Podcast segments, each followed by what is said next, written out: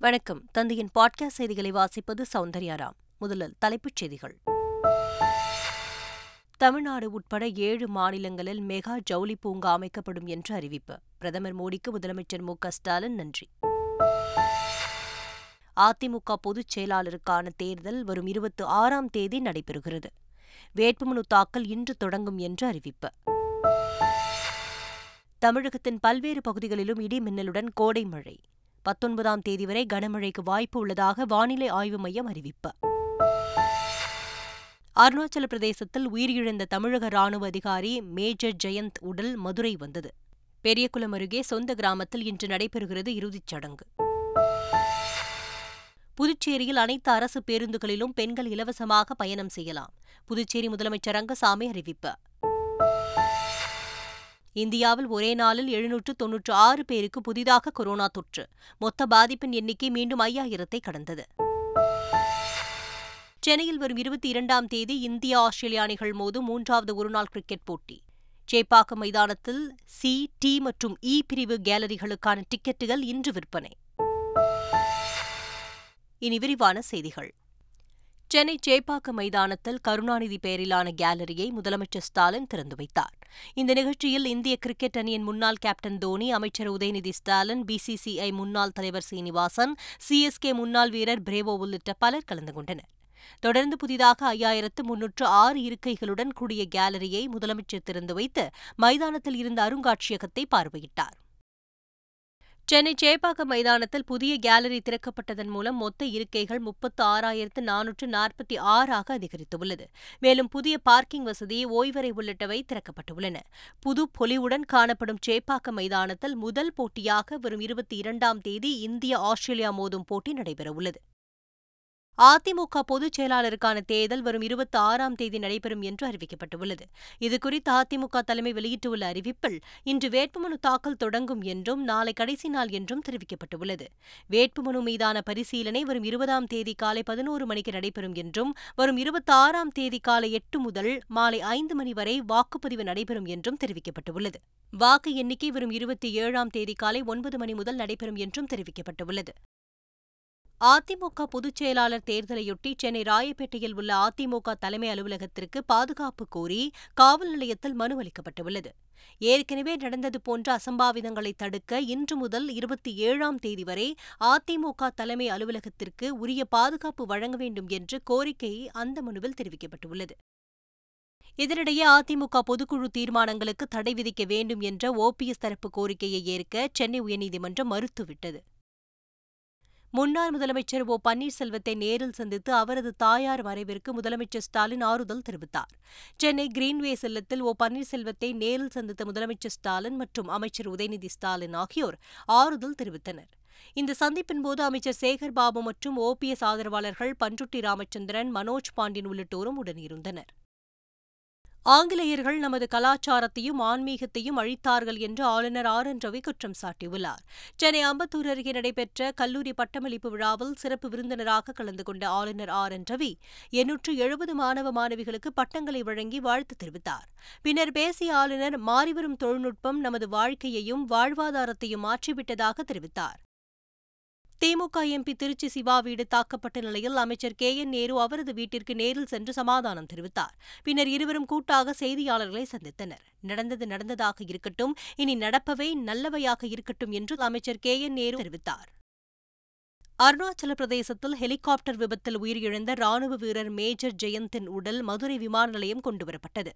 அருணாச்சல பிரதேசத்தில் ஹெலிகாப்டர் விபத்தில் உயிரிழந்த லெப்டினன்ட் கர்னல் ரெட்டி மற்றும் மேஜர் ஜெயந்தின் உடல்களுக்கு திசாப்பூர் ராணுவ மைதானத்தில் அஞ்சலி செலுத்தப்பட்டது. பின்பு லெப்டினன்ட் கர்னல் ரெட்டியின் உடல் ஹைதராபாத்திற்கு கொண்டு செல்லப்பட்ட நிலையில் மேஜர் ஜெயந்தின் உடல் விமானப்படை விமானம் மூலம் மதுரை கொண்டுவரப்பட்டுள்ளது மதுரை விமான நிலையத்தில் மாவட்ட ஆட்சியர் உள்ளிட்டோர் மேஜர் ஜெயந்தின் உடலுக்கு அஞ்சலி செலுத்தினர். இதைத் தொடர்ந்து ஆம்புலன்ஸ் மூலம் பெரியகுளம் அருகே ஜெயமங்கலத்திற்கு மேஜர் ஜெயந்தின் உடல் கொண்டு செல்லப்படுகிறது. அருணாச்சல பிரதேசம் ஹெலிகாப்டர் விபத்தில் உயிரிழந்த ராணுவ வீரர் குடும்பத்திற்கு இருபது லட்சம் நிதியுதவி வழங்கப்படுவதாக முதலமைச்சர் ஸ்டாலின் அறிவித்துள்ளார். ஹெலிகாப்டர் விபத்தில் ராணுவ வீரர் ஜெயந்த் உயிரிழந்த செய்தியை கேட்டு தாம் மிகுந்த வேதனை அடைந்ததாக முதலமைச்சர் ஸ்டாலின் தெரிவித்துள்ளார்.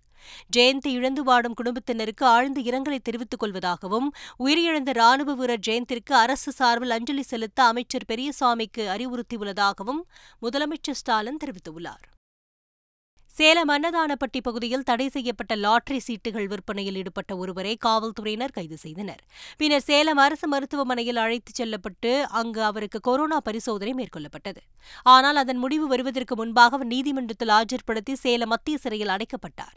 இதனிடையே சிறையில் அவருக்கு கொரோனா பாதிப்பு இருப்பது உறுதி செய்யப்பட்டுள்ளது.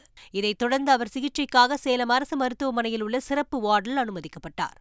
சேலம் மாவட்டத்தில் கொரோனா பாதிப்பு அதிகரிப்பால் மொத்தமாக இருபத்தி ஏழு பேர் பாதிக்கப்பட்டுள்ளனர். காவல்துறையில் கொரோனா தொற்றால் பாதிக்கப்பட்டு உயிர் இழந்தவர்களின் விவரங்களை உடனடியாக அனுப்புமாறு தமிழக டிஜிபி சைலேந்திரபாபு சுற்றறிக்கை அனுப்பியுள்ளார். கொரோனா தொற்றால் பாதிக்கப்பட்டு உயிர் இழந்திருந்தால் முதலமைச்சரின் பொது நிவாரண நிதியில் இருந்து முப்பது லட்சம் ரூபாய் நிதி உதவி வழங்கப்பட்டு வருவதாக அந்த சுற்றறிக்கையில் தெரிவிக்கப்பட்டுள்ளது. எனவே காவல்துறையில் கொரோனா தொற்றால் பாதிக்கப்பட்டு உயிர் இழந்தவர்களின் விவரங்களை அனுப்ப தவறியிருந்தால் வருகின்ற மார்ச் மாதம் இருபத்தி எட்டாம் தேதிக்குள் அனுப்ப வேண்டும் என டிஜிபி சுற்றறிக்கையில் தெரிவித்துள்ளார். தமிழ்நாடு அரசு பணியாளர் தேர்வாணையம் நடத்திய குரூப் டூ மற்றும் குரூப் டூ ஏ முதன்மை தேர்வு முடிவுகள் வரும் செப்டம்பர் மாதம் வெளியிடப்படும் என்று அறிவிக்கப்பட்டுள்ளது. குரூப் ஒன் தேர்வுகளுக்கான முதல்நிலை தேர்வு முடிவுகள் வரக்கூடிய ஏப்ரல் மாதம் வெளியாகும் என்று அறிவிக்கப்பட்டுள்ளது. இத்துடன் பதினான்கு தேர்வுகளுக்கான முடிவுகள் வெளியாகும் மாதம் குறித்த அறிவிப்பையும் டிஎன்பிஎஸ்சி வெளியிட்டுள்ளது. சென்னையில் பிரபல ஆந்திர பிரத்யேக உணவகமான விவாகா போஜனாம்பு உணவகம் திறக்கப்பட்டுள்ளது. நுங்கம்பாக்கம் ஸ்டர்லிங் சாலையில் உள்ள விவாகா போஜனாம்பு உணவகத்தின் முகப்பில் மாயா பஜார் படத்தில் வருவது போன்று ரங்காராவ் கடோத்கஜனின் சிலையும் உணவகம் முழுவதும் ஆந்திர பாரம்பரிய உணவுகளின் புகைப்படங்கள் கொண்டு உருவாக்கப்பட்டுள்ளது. ஏழாவது கிளையாக சென்னையில் திறக்கப்பட்டுள்ள விவாகா போஜனாம்பு உணவகத்தை திரைப்பட நடிகர் சந்தீப் கிஷன் ரிப்பன் வெட்டி குத்துவிளக்கு ஏற்றி தொடங்கி வைத்தார்.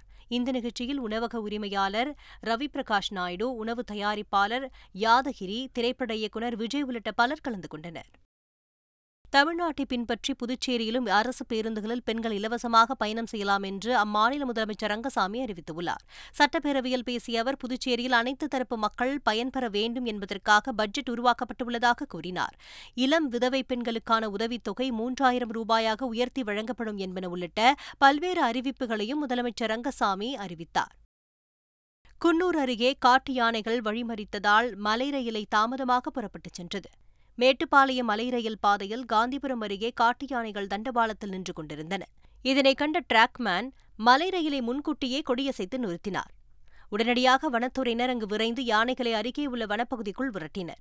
இதனையடுத்து ஒரு மணி நேரம் தாமதமாக அங்கிருந்து மலை ரயில் புறப்பட்டுச் சென்றது.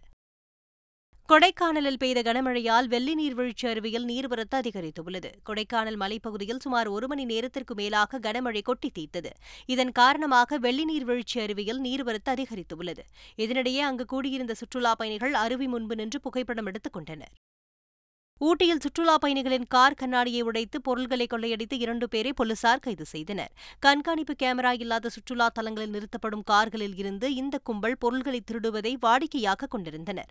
இரண்டு தினங்களுக்கு முன்பு இரண்டு இளைஞர்கள் கார் கண்ணாடியை உடைத்து திருடுவது மற்றொரு காரின் முன்புறத்தில் பொருத்தப்பட்டிருந்த கண்காணிப்பு கேமராவில் பதிவாகி இருந்தது. இதனைக் கொண்டு போலீசார் கர்நாடக மாநிலத்தை சார்ந்த ஆரிஃப் மற்றும் சுபியான் ஆகிய இருவரை கைது செய்தனர். மேலும் அவர்களது கூட்டாளிகளையும் போலீசார் தீவிரமாக தேடி வருகின்றனர்.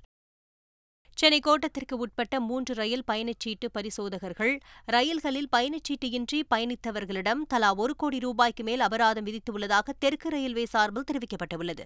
சென்னை ரயில்வே கோட்ட பயணச்சீட்டு பரிசோதகர்களில் துணை ஆய்வாளர் நந்தகுமார் இருபத்தி ஏழாயிரத்து எழுநூற்று எண்பத்தி ஏழு வழக்குகள் மூலம் ஒரு கோடியே ஐம்பத்தைந்து லட்சம் ரூபாய் வசூலித்துள்ளதாகவும் தலைமை பயணச்சீட்டு பரிசோதகர் ரோஸ்லின் ஆரோக்கியமேரி ஒரு கோடியே முப்பதாயிரம் ரூபாயும் மற்றொரு பயணச்சீட்டு பரிசோதகர் சக்திவேல் ஒரு கோடியே பத்து லட்சம் ரூபாயும் அபராதமாக வசூலித்துள்ளதாக தெரிவிக்கப்பட்டுள்ளது. திருவண்ணாமலை ஈசானிய மைதானத்தின் அருகே உள்ள நகராட்சி குப்பை கிடங்கு எட்டாவது நாளாக தீப்பற்றி எரிந்து வருகிறது. திருவண்ணாமலை நகரில் உள்ள முப்பத்து ஒன்பது வார்டுகளிலும் சேகரிக்கப்படும் குப்பைகள் அங்கு கொட்டப்பட்டு வரும் நிலையில் குப்பை கிடங்கில் திடீரென்று தீப்பிடித்தது. எட்டாவது நாளாக எரிந்து வரும் தீயை அணைக்க தீயணைப்பு வீரர்கள் தீவிர முயற்சியில் ஈடுபட்டுள்ளனர். குப்பை கிடங்கு தீயால் புகைமூட்டம் சூழ்ந்துள்ளதால் அவலூர்பேட்டை சாலை மற்றும் போலூர் சாலையில் செல்லும் வாகன ஓட்டிகள் மிகவும் அவதிப்பட்டு வருகின்றனர். தென்காசி மாவட்டம் முள்ளிமலை பொத்தையில் ஏற்பட்ட காட்டுத்தீ மழையால் கட்டுக்குள் வந்தது. இந்த மழையில் நேற்று இரவு திடீரென்று காட்டுத்தீ பற்றி மலமளவென எரியத் தொடங்கியது. இதுகுறித்து தகவல் அறிந்து சம்பவ இடத்திற்கு விரைந்த வனத்துறையினர் தீயை அணைக்கும் முயற்சியில் ஈடுபட்டனர். இதனிடையே இப்பகுதியில் பெய்த கனமழையால் காட்டுத்தீ அணைந்தது. ராணிப்பேட்டை மாவட்டம் ஆற்காடு அருகே வெறிநாய் கடித்ததில் இரண்டு சிறுமிகள் உட்பட ஏழு பேர் படுகாயமடைந்தனர். சாப்பேட்டை அண்ணாநகர் குடியிருப்பு பகுதியில் வெறிநாய் ஒன்று இரண்டு சிறுமிகள் உட்பட ஏழு பேரை விரட்டி விரட்டி கடித்துள்ளது. படுகாயமடைந்தவர்கள் ஆற்காடு அரசு மருத்துவமனையில் அனுமதிக்கப்பட்டுள்ளனர். தெரு நாய்களின் தொல்லை அதிகரித்துள்ளதால் கட்டுப்படுத்த நடவடிக்கை எடுக்க வேண்டும் என்று ஆற்காடு நகராட்சிக்கு பொதுமக்கள் கோரிக்கை விடுத்துள்ளனர். திருப்பூர் மாவட்டம் தாராபுரத்தில் பொதுமக்களை கால் கடுக்க நிற்க வைத்துவிட்டு மேலதிகாரிக்கு பெண் ஆரை கறி விருந்து கொடுக்க ஆர்டர் செய்த வீடியோ வேகமாக பரவி வருகிறது. தாராபுரம் டவுன் வருவாய் அலுவலராக பணியாற்றி வரும் தனலட்சுமி என்பவர் அலுவலகத்தில் பொதுமக்களை பல மணி நேரம் கால் கடுக்க நிற்க வைத்துவிட்டு தனது மேலதிகாரிக்கு மட்டன் பிரியாணி உள்ளிட்ட உணவு வகைகளை ஆர்டர் செய்துள்ளார். அவரது அந்த செயல் அங்கு காத்திருந்த பொதுமக்களை அதிருப்திக்கு ஆளாக்கியது. சென்னையில் பெய்த திடீர் மழையால் கிண்டி மடுவன்கரையில் இருந்து வேலுச்சேரி செல்லும் சாலையில் தண்ணீர் பெருக்கெடுத்து ஓடியது. வண்டிக்காரன் தெரு Citilink road State Bank colony ஆகிய பகுதிகளில் உள்ள தெருக்களில் மழைநீர் வெள்ளம் போல் ஓடியது. கிண்டி வண்டிக்காரன் தெருவில் முழங்கால் வரை தண்ணீர் தேங்கியதால் வாகன ஓட்டிகள் கடும் அவதி அடைந்துள்ளனர். மேலும் மழைநீரோடு கழிவுநீரும் சேர்ந்து ஓடியதால் பொதுமக்கள் மிகுந்த சிரமத்திற்கு ஆளாகினர். தென்காசி மாவட்டம் பாவூர் சத்திரம் சுற்றுவட்டார பகுதிகளில் மழை பெய்தது. குறிப்பாக பாவூர் சத்திரம் திப்பனம்பட்டி கல்லூரணி கீழ்ப்பாவூர் பெத்தநாடார்பட்டி உள்ளிட்ட பகுதிகளில் சுமார் முப்பது நிமிடங்களுக்கு மேலாக இடிமின்னலுடன் பலத்த மழை பெய்தது. இதேபோல் ராணிப்பேட்டை மாவட்டத்தில் பரவலாக கனமழை பெய்தது. நாடு முழுவதும் மத்திய பாதுகாப்புத்துறை கட்டுப்பாட்டில் உள்ள கண்டோன்மெண்ட் வாரியங்களுக்கு ஏப்ரல் முப்பதாம் தேதி தேர்தல் நடைபெறும் என்று அறிவிக்கப்பட்டிருந்தது. இதையடுத்து குன்னூர் வெல்லிங்டன் கண்டோன்மெண்ட் வாரிய தேர்தலுக்கான ஏற்பாடுகள் நடைபெற்று வந்தன. அரசியல் கட்சிகளைச் சேர்ந்தவர்கள் தேர்தலில் போட்டியிட தீவிரமாக ஆர்வம் காட்டி வந்தனர். இந்நிலையில் தேர்தலை மத்திய அரசு ரத்து செய்துள்ளதாக கூறி தேர்தல் பணிகளை அதிகாரிகள் நிறுத்தி வைத்துள்ளனர். இதேபோன்று சென்னையை அடுத்த பரங்கிமலை பல்லாவரம் கண்டோன்மெண்டிலும் தேர்தல் பணிகள் நிறுத்தப்பட்டுள்ளன கன்னியாகுமரி மாவட்டத்தில் பிரசித்தி பெற்ற கள்ளுப்பாலம் இசக்கியம்மன் கோவில் கொடை விழா விமர்சையாக நடைபெற்றது.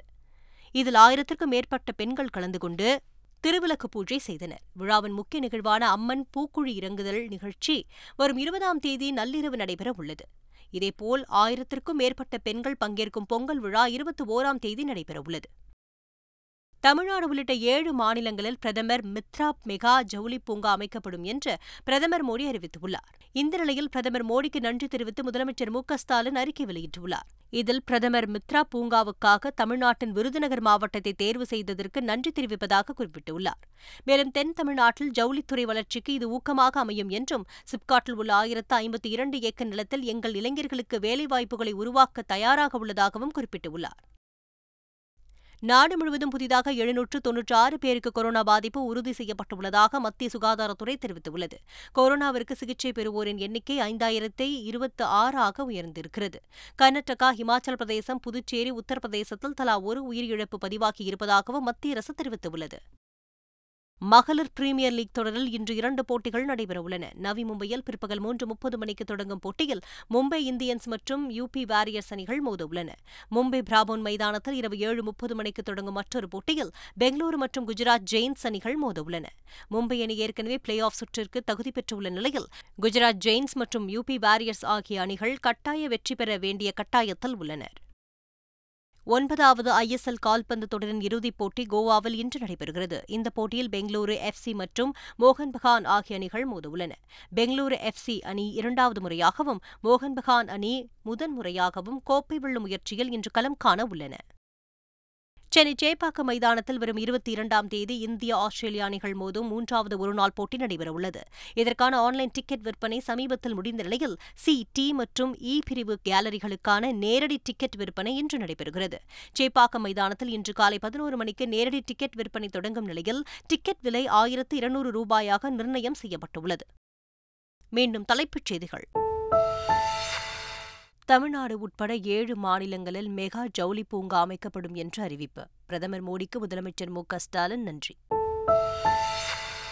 அதிமுக பொதுச் செயலாளருக்கான தேர்தல் வரும் இருபத்தி ஆறாம் தேதி நடைபெறுகிறது.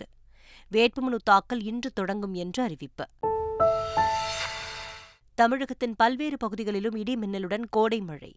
பத்தொன்பதாம் தேதி வரை கனமழைக்கு வாய்ப்பு உள்ளதாக வானிலை ஆய்வு மையம் அறிவிப்பு.